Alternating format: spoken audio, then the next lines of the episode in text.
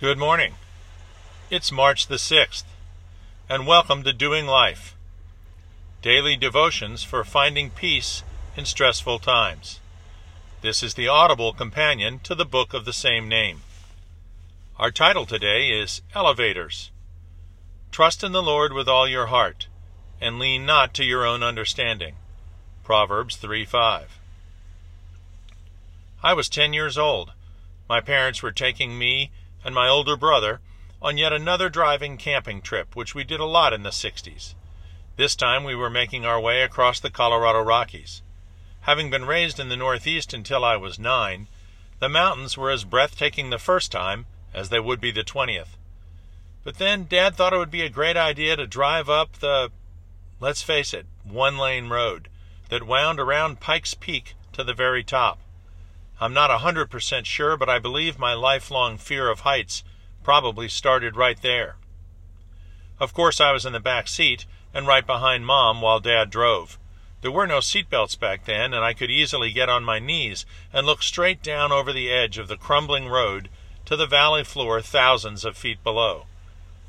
It was pretty clear I was terrified, and my brother was no help, since it seemed he was always on the inside facing the mountain and not oblivion like I was. Luckily, my mother could turn and see I was near panic. In a calm voice that I'm not completely sure came spontaneously, she told me to trust my father, that he was the best driver in the world. I survived, and I guess that must have helped. Have you ever thought about the things we trust every day automatically without giving it a thought? Why do we trust? Because we know things have been reliable in the past. When you brake for a red light, you trust that the 4,000 pound hunk of steel you are driving will come to a halt. When you step in an elevator on the 67th floor of your office building, you trust that you won't plummet to your death in the next few seconds. When you walk down the gangway and get onto a 100,000 pound jet aircraft, you trust that the nose of that aircraft will lift into the air at about 104 miles per hour when you fill your glass from the tap in your office building, you trust that the water won't poison you. And let's bring it on home now. When you go into labor, you trust that the training and experience of the nurses and doctors will bring you and your baby safely through the ordeal.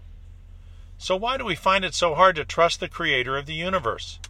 The same God who assures us that before I formed you in the womb, I knew you. Before you were born, I set you apart. Jeremiah 1 5.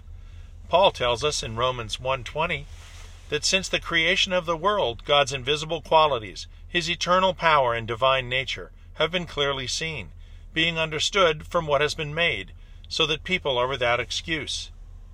And so, they have been understood. Those Colorado Rockies took my breath away in the same way that the coast of Maine did the first time I saw it. The wonder of the night sky, the flowers, the trees, the birds, the animals, is indeed spectacular, but even they pale in comparison to holding a newborn made in the very image of God when she first cries out.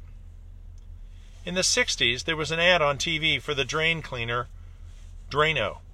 Their slogan was, You can trust your pipes to Drano.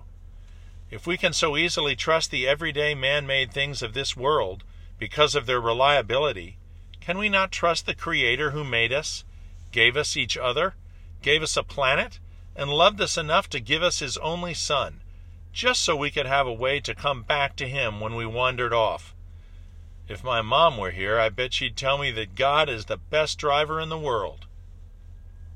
Lord Jesus, you have shown us over and over again how marvelous is your creation, through the wonders of nature and the wonder of human life. You have been faithful to us and the definition of reliability.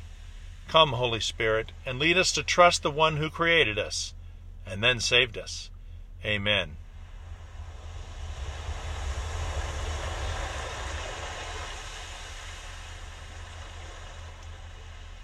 We'll see you tomorrow.